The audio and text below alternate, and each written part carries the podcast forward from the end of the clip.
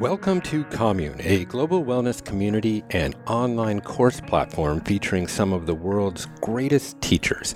We are on a mission to inspire, heal, pass down wisdom, and bring the world closer together. This is the Commune Podcast, where each week we explore the ideas and practices that help us live this healthy, connected, and purpose filled life. You can learn more about our courses, our community, and everything we do at onecommune.com. Okay, so I'm experimenting with peppering in some excerpts from commune courses here on the podcast. And we have built such an incredible library of teachers and programs that it seems only logical to leverage this platform as a means to further spread these valuable ideas. Of course, I will continue to feature new interviews and musings as well. Today's episode is an excerpt from the Commune course Soil is the Climate Solution with Finian Makepeace, a co founder of the organization Kiss the Ground. You can enjoy this program free for five days at onecommune.com slash soil.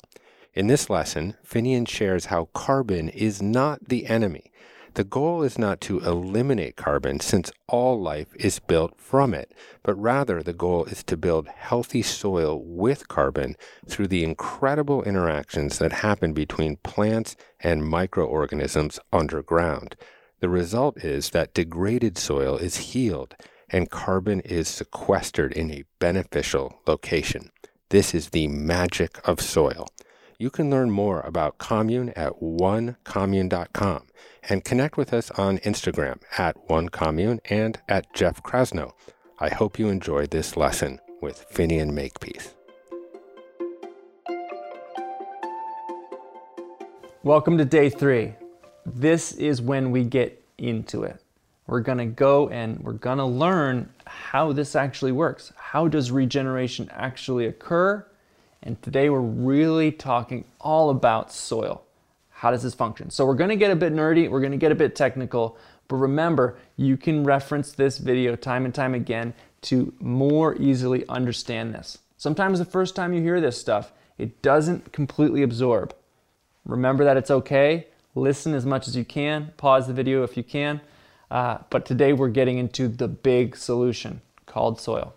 So we start with this quote, and again, using this for yourself, saying, hey, I'm no expert here, but according to experts, they didn't know. So when we have someone, for example, who worked with the NRCS for 25 years, the Natural Resource Conservation Service, which is formerly the Soil Conservation Service, went to school and studied soil science and agricultural methodologies, when they say, and many, many other experts say, we didn't know how the soil worked. That's important. That sets you up as an advocate for not telling people that you somehow have this superior opinion of no one knew how the soil worked. You're saying people who thought they should know didn't really know. Does that make sense? So we're, we're giving people that uh, allowance to say, look, nobody really knew how this worked. And recent science and discoveries have shown us how it actually works. So that's what we're going to be talking about today. I want to start first with this video.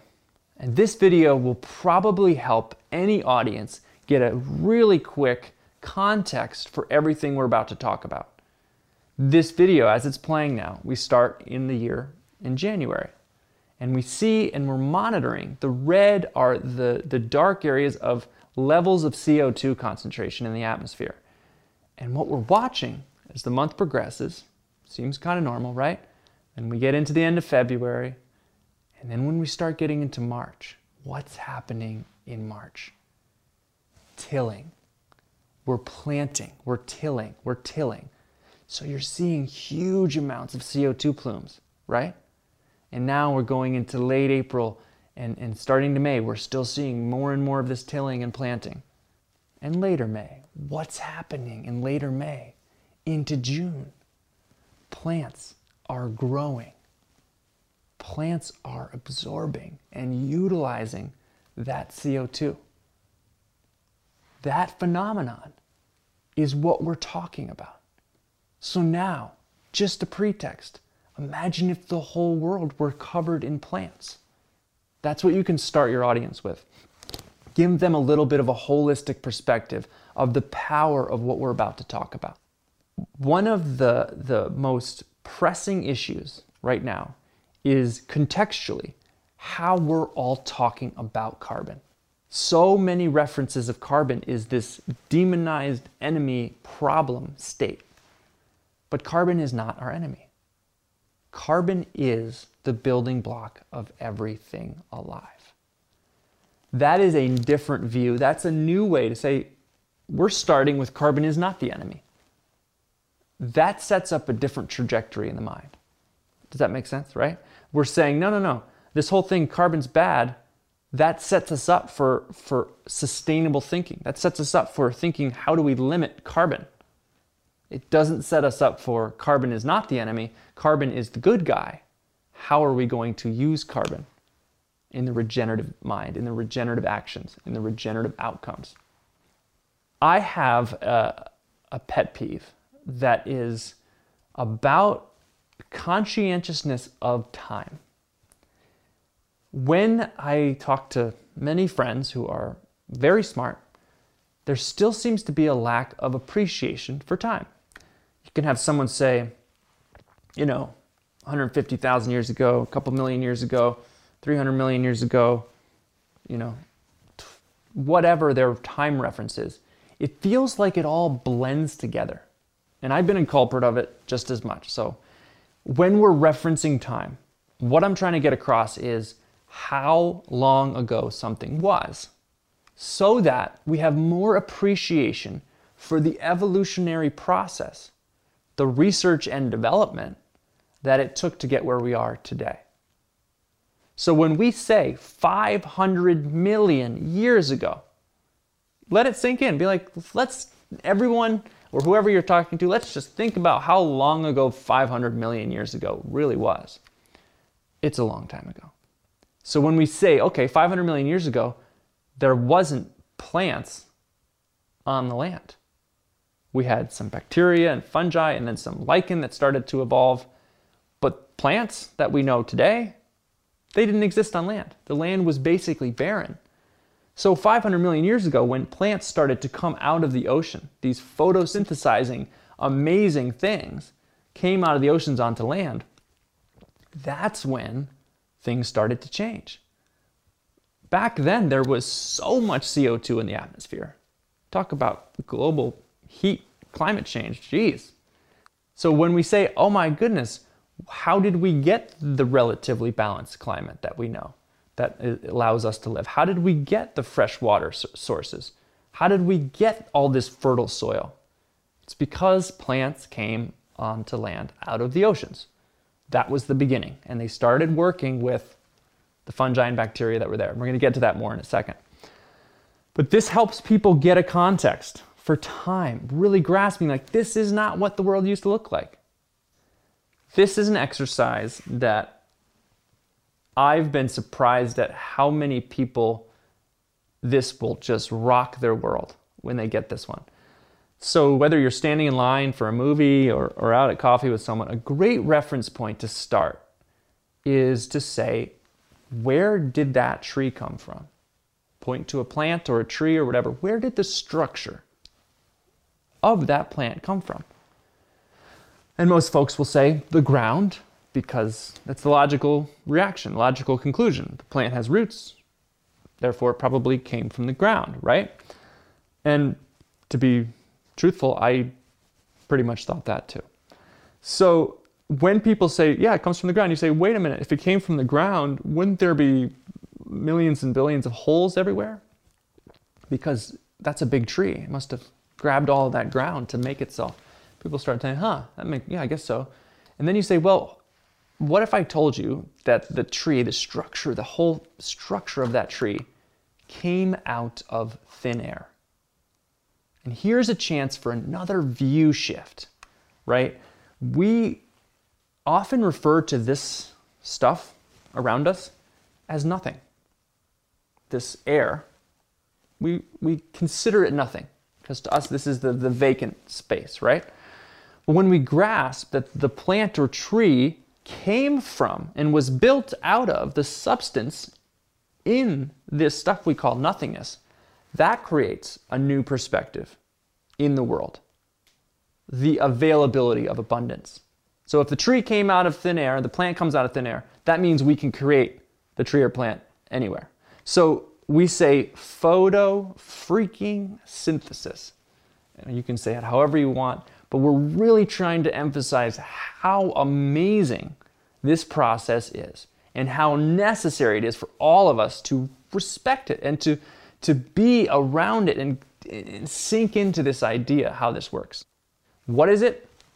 Basically, photosynthesis is the process that plants go through to harness energy from the sun. So the sun's energy allows the plant to pull CO2 from the air into the plant, and the energy is breaking apart the CO2, connecting the, the carbon with hydrogen and oxygen from H2O, water, that the plant is pulling up, and it's making liquid sugars, connecting them together. That bond is that energy bond. It's connecting them together. That is the sap, the liquid in a tree. You know, when you, you break a tree or you tap it, the liquid sugars, that is what the tree builds itself out of. All those carbons in there are the structure of the tree. They, they build themselves out of those carbohydrates. So, grasping that the tree is pulling in this CO2 to build itself is a phenomenon unto itself, right? It's not just that the tree makes oxygen that we learned in, in high school or middle school. So, this tree came from thin air. That's what we're saying. That's the big thing. So, a little lesson. So, a leaf of a tree or, or a blade of grass or anything growing has these things called stomata. And as you'll see on the picture, uh, there are stomata, and on a tree, they, they're on the underside primarily of the leaf. Um, and what they're doing is they're sucking in CO2. So these stomata, which are 300 per square millimeter, that means there's so many on the bottom of a leaf. They're constantly sipping in, sipping in CO2. So we, we made a little parody here. This is our CO2 monster. You put eyes on it, and it's just giving people a reference point that these leaves and, and these stomata on, on grasses or what have you are constantly sucking in, while they're photosynthesizing, they're sucking in this CO2. And so that's people to get to grasp that that's happening all the time. So then we say, okay, if that's how a tree or plant forms itself, builds itself, where does soil come from? And we're saying soil is also built from thin air. And this is the big revelation that we're going through with you. This is the big discovery that's happened in the last 30, 40 years that most of us are just getting around to understanding that soil is also built from thin air. How did we how did we understand soil building before? Well, most of our textbooks, many still say this, that uh, sand, silt, and clay are eroding off of a mountainside or what have you, and things fall to the ground or things decompose on the surface, and they mix with that sand, silt, and clay, and they create soil. That's true. But that's only a fraction of what makes our topsoil and our soil the, the carbon, the, the healthy stuff of our soil. Because that stuff is decomposing. So that means most of that stuff on the top layer that fell to the ground decomposes, meaning it's turned back into CO2 very quickly, within a year. So you say, okay, if that's 10, 15, 14, in some cases 20% of the soil, what's making the rest of it? How is healthy soil built? And this is the big discovery. This is the aha moment of this is how soil is built. Plants are sharing those liquid sugars that they made. They're sharing them with the organisms in the soil. This is what we call the big exchange. So, this is why life on earth is the way it is. This is why life is prospering. This is why everything constantly moves in this upward abundance, is because plants are sharing their sugars with the organisms in exchange for the harvesting of minerals and access to water. This is a relationship that has been around, a symbiotic relationship that's been around for 500 million years. So, this is why it's so phenomenal to understand this is 500 million years of research and development that's been happening between bacteria and fungi and nematodes and, and the roots of plants. So, how does it work? We are looking at the tip of a root in this sphere that's called the rhizosphere. The tip of the root is not actually that small. So, when we look at the tip of the root and we say, okay, we just learned that plants are sharing their sugars, their liquid sugars, with the soil organisms. What does that mean? Well, if we zoom into this picture by David Montgomery, this blue hue around here, that's representing those sugars that are being pushed out, or let's, let's think of it as sweat. Like if you looked at your arm and your arm was the root, it would be sweat on your arm, would be like those liquid sugars that are feeding bacteria, for example. And when you feed those bacteria the sugars, there's a big party of bacteria all around there. And now what they're doing is they are making the minerals in the substrate that is the soil, the sand, silt, and clay, they're making minerals available for the plant to uptake. Or they're making food uh, being themselves that nematodes are eating, and then what they excrete is available for the plant. So the plant is in this relationship. It's sharing its sugars to feed the organisms that are making minerals available to it. So that's what those red dots are all signifying, those little bacteria. And so we're seeing the plant exudates is that black line, it's pumping out, and then the available nutrients is that white, saying now the plant can absorb those minerals. So you get that healthy, tasty food that you like. So with this biology, with the, the sugars that these organisms are feeding on, they are making what would otherwise have been unavailable for the plant if the root was just by itself, they're making those minerals in the soil substrate available for the plant to uptake. That's the phenomenal relationship. And these other things, the mycorrhizal fungi, you see these strands, they're actually puncturing into the root tip itself. So you see those strands and they're acting like IVs. So again, imagine if your arm is the tip of the root. The mycorrhizal fungi could be the hairs on your arm and now imagine each of those hair strands is, you know, several feet long and it's going out into the soil. And what's amazing about these things is they can actually use their enzymes that they excrete to, to mine or burrow into rock to find minerals and pump them back to the plant. That's amazing. So these things, mycorrhizal fungi, if you see this, this photo here, we're looking at a naked plant root and one with mycorrhizal fungi on it. Now, if you ask yourself if that soil around those roots in the naked picture, if there was boron here and cobalt here and magnesium here, how easy would it be for that plant to absorb it? Not very easy. Then you look at the, the picture with the mycorrhizal fungi, all of a sudden, the, the capacity of that root system is increased by thousands and thousands of times because we have this relationship. So, understanding the symbiotic relationship that is uh, evolved with 95% of all plants have utilized and utilized this relationship. So, us depending on it, us recognizing it, and recognize the genius of it and the evolution of it and the technology of it is super important.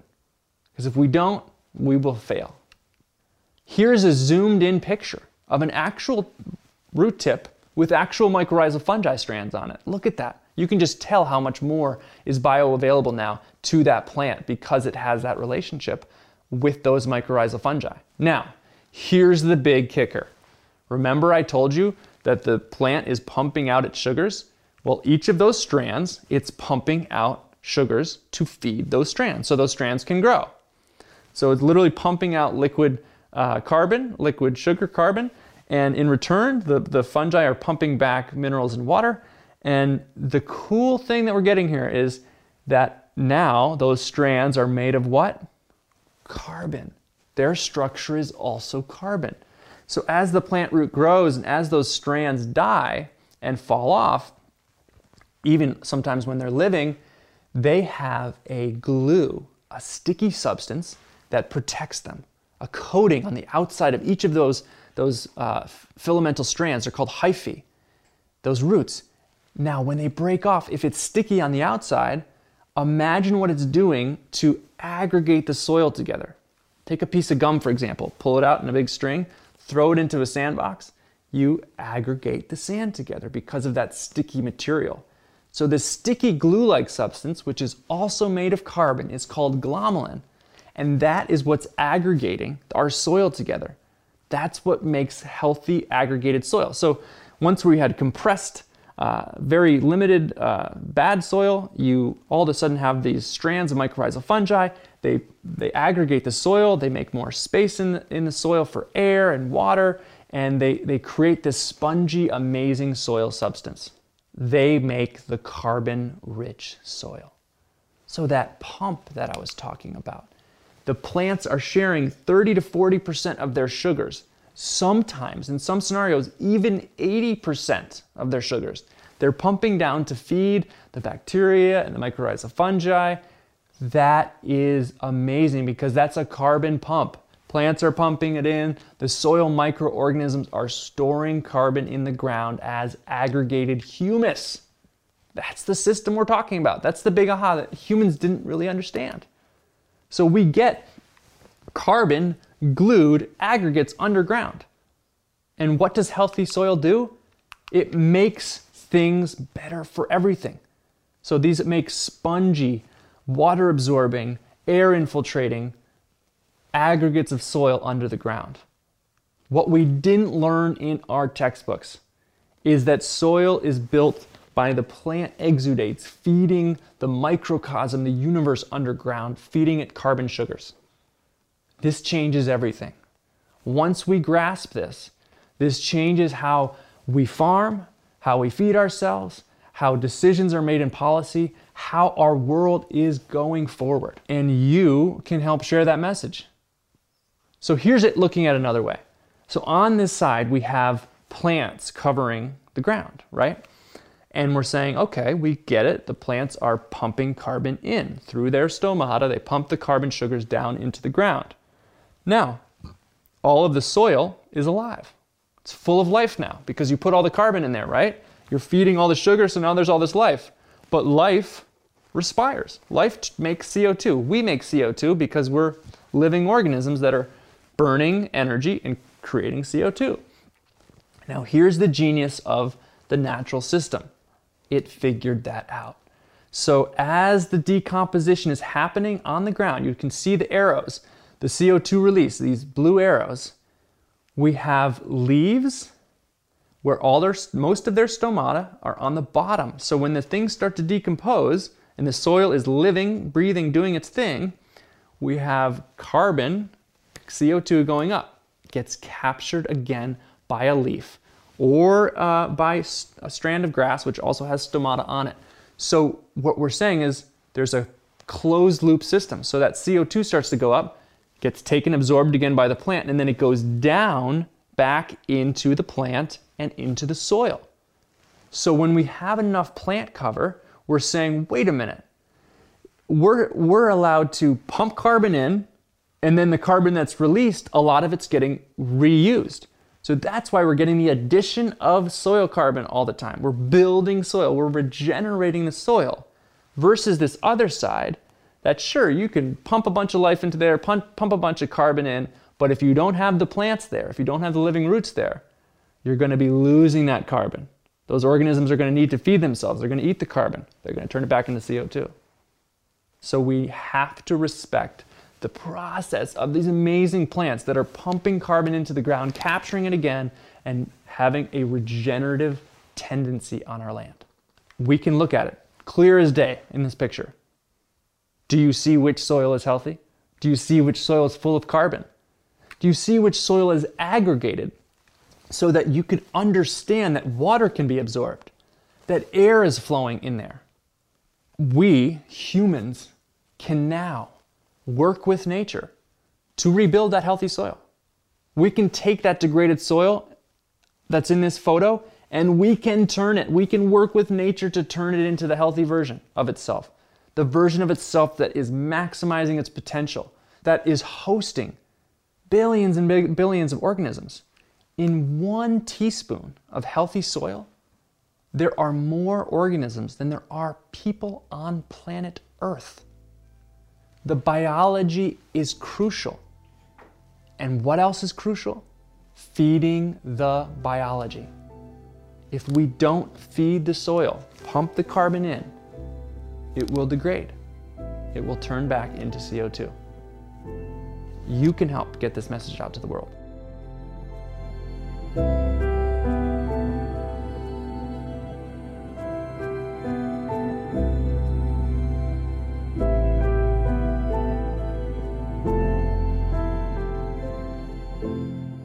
Thank you for listening to this lesson with Finian Makepeace. As always, feel free to email me at jeffk at onecommune.com or follow me on Instagram at Jeff And make my mom proud. Leave us a review on Apple Podcasts. That's all from the commune for this week. My name is Jeff Krasno, and I am here for you.